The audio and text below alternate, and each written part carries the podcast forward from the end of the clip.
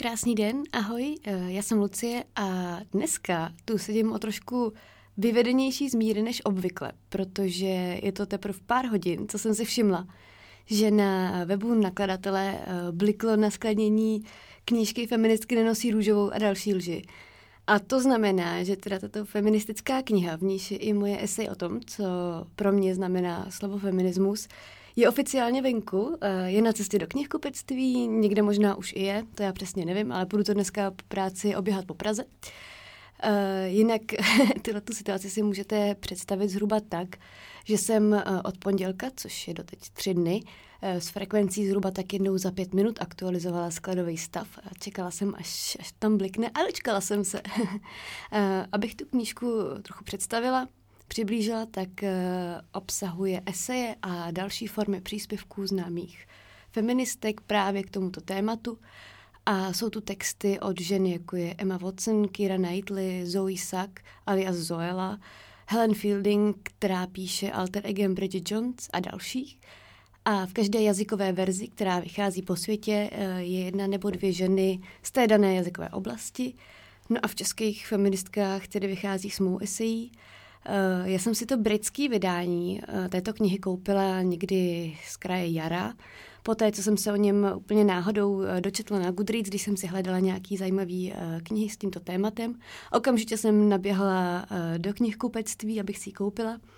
No a za pár týdnů se mi ozvali z redakce Kubu s tím, jestli bych si nechtěla zkusit napsat esej, což pro mě byla obrovská výzva a příležitost. No a dneska už je na světě, tak mám radost. Doufám, že třeba někoho zaujme a bude si ji chtít taky přečíst a že mu to třeba něco dá, předá, potěší, vidíme.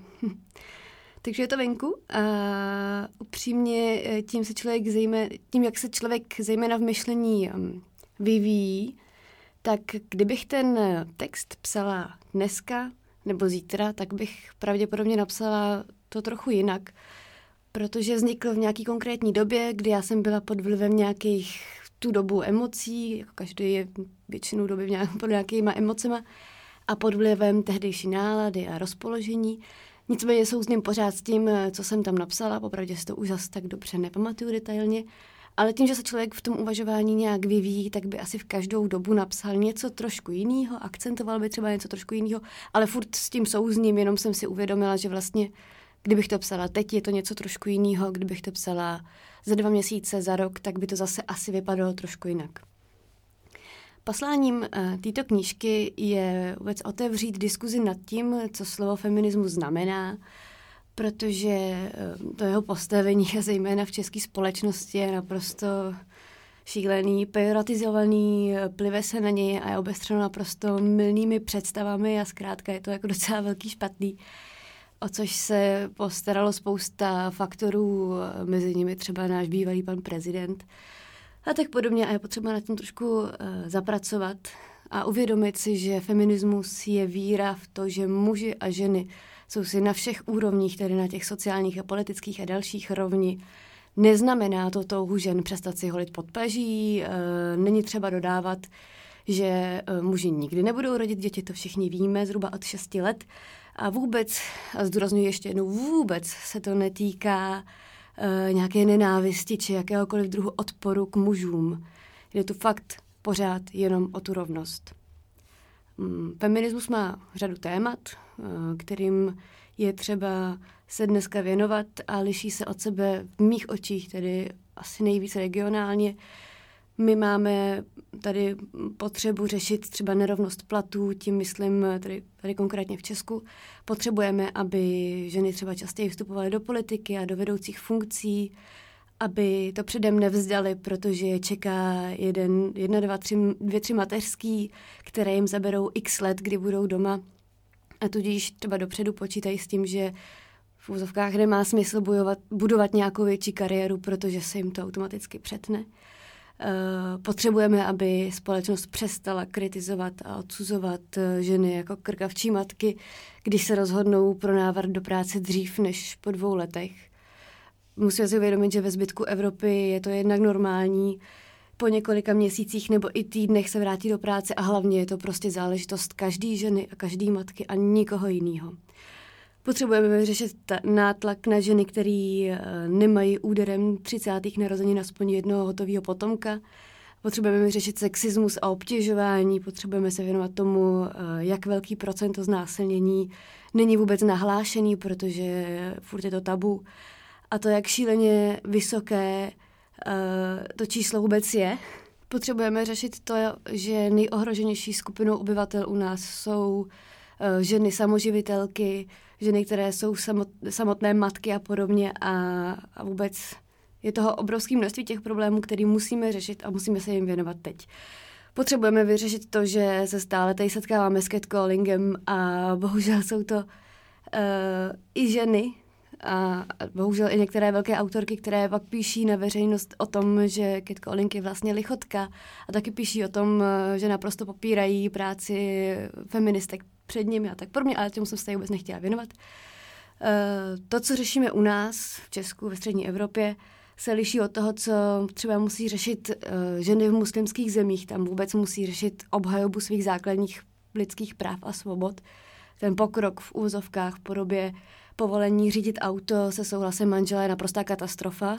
Eh, existence vražd ze cti, kdy otec nebo bratr nebo manžel může svou ženu zabít, respektive zákon mu to umožňuje jenom proto, že zneuctila rodinu, tak to je průser jako blázen. Protože nejsme v roce 30 před naším litopočtem a i tehdy by to byl naprostý úlet. Uh, ale já jsem se v, některý, v nějakém článku před nějakou dobou uh, o feminismu dočetla o velmi zajímavém příměru k tomu, uh, jak daleko ve svém boji za rovnost jsou ženy z různých koutů světa. Autorka tohoto článku psala o tom, že jinak eh, za svoje práva eh, bojují ženy třeba v Afganistánu, eh, jinak na severu Evropy, kde jsou nejdál a autorka přirovnala tu cestu ke stavbě domu. Afgánky jsou ve fázi, kdy holýma rukama v hlíně pro svou rovnoprávnost hloubí základy. My jsme někde na půli cesty, zrovna zasazujeme do rámů okna, ale pořád nám do toho domu fouká. No a třeba švédky, eh, ty už ve svém domě eh, leští příbory.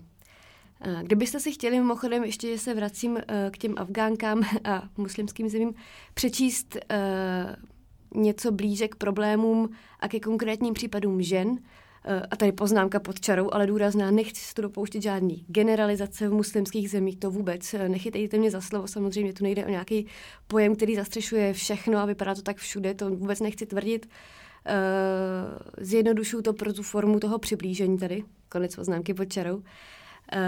Kdybyste se o tom tady chtěli něco přečíst, tak moc doporučuji knihu Že nám snít zakázáno od Rany Ahmed. Vyšla v Ikaru asi před půl, tři čtvrtě rokem.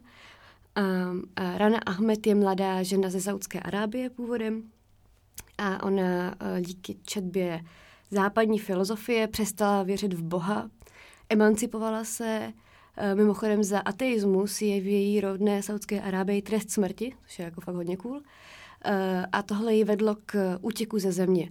A ona na člunu připlula do Řecka, odkud se dostala do Německa, kde dnes žije a studuje nenosí šátek, nevěří v Boha a o všem ve svém životě rozhoduje sami. Sama bojuje za práva žen a připravuje se tedy k tomu, že bude studovat na vysoké škole, doplnila si vzdělání a musím říct, že jsem velmi pyšná na to, že v Ikaru vychází e, knihy tohoto typu, byť v žádném případě e, nemají potenciál bestselleru a určitě se neprodají desetitisíce výtisků, byť bych, byť bych si to velmi přála, ale tak to přijměte aspoň tak, jako takový malý tip eh, na tuto knihu.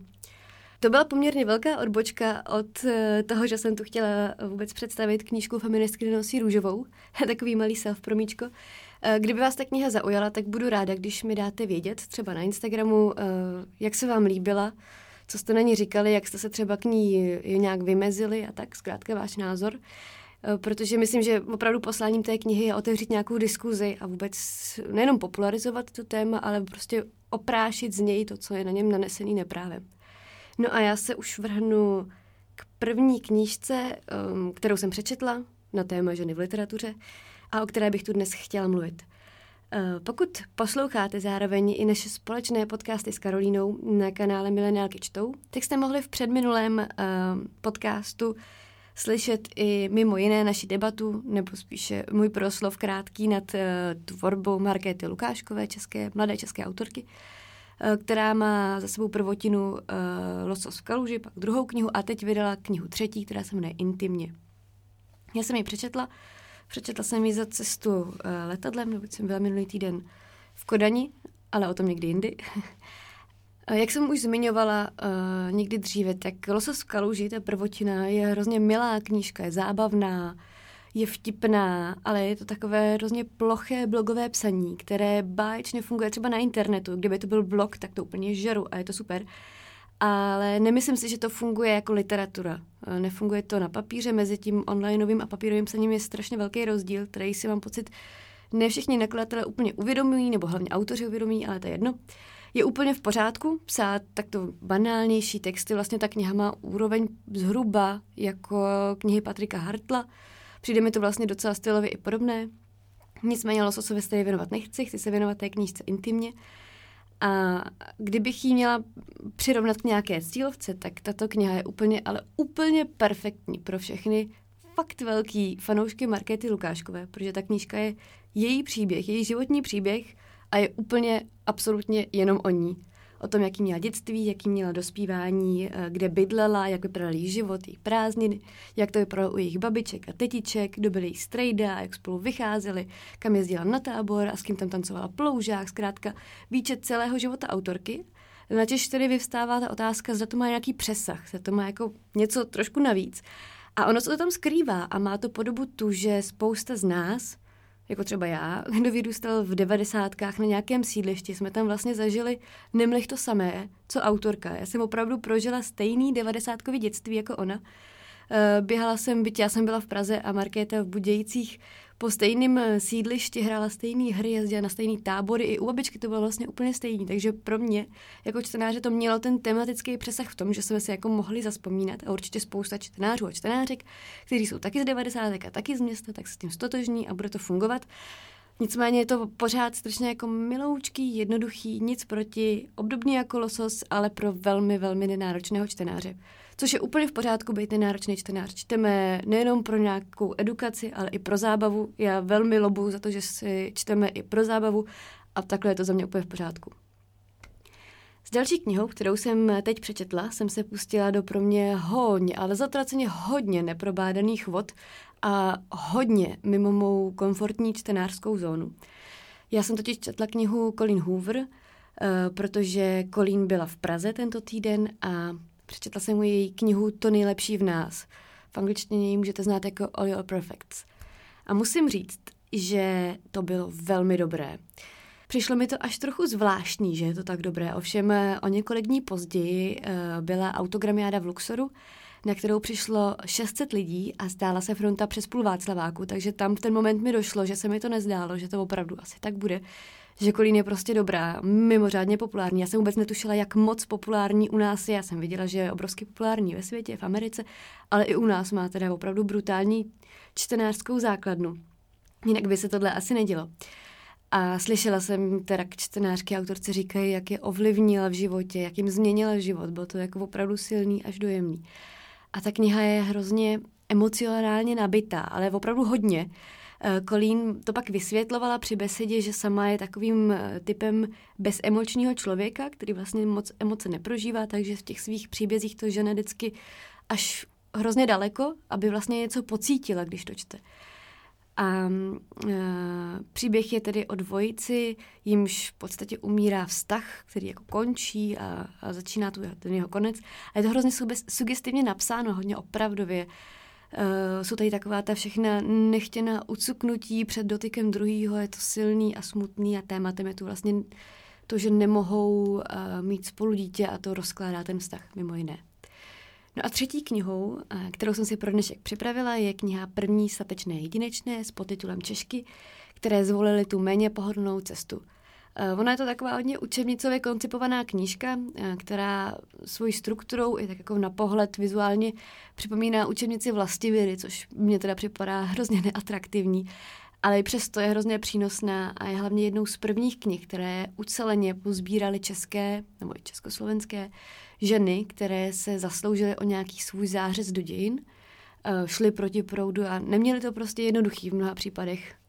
Uh, vytaneme na mysl třeba Milada Horáková, o který se ani nedá vůbec použít uh, fráze, že to neměla jednoduchý, protože to je příběh úplně, úplně jinde. Um, přečtete si tu příběhy třeba o Elisce Krásnohorské, uh, Alice, Alice Gerik Masaryk, uh, o Olze Havlové, Medě Mládkové, zmíněné Miladě Horákové a dalších. A mě na tom jediné, co mrzí, tak je ten vizuál té učebnice, protože si myslím, že by to mohlo někoho, kdo si to otevře a prolistuje v knihkupectví, možná trošku odradit, že by to možná mohlo být koncipované trošičku atraktivněji, ale to vůbec nevadí. Ta kniha je strašně přínosná, beze všeho.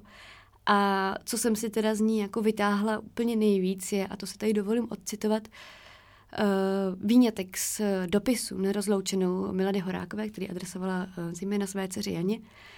Choď světem s očima otevřeným a poslouchej nejen své bolesti, ale i zájmy a tužby těch ostatních. Neříkej nikdy nad žádnou věcí, do toho mi nic není. Všechno tě musí zajímat a ovšem musíš hloubat, porovnávat, dávat si jednotlivé věvy dohromady.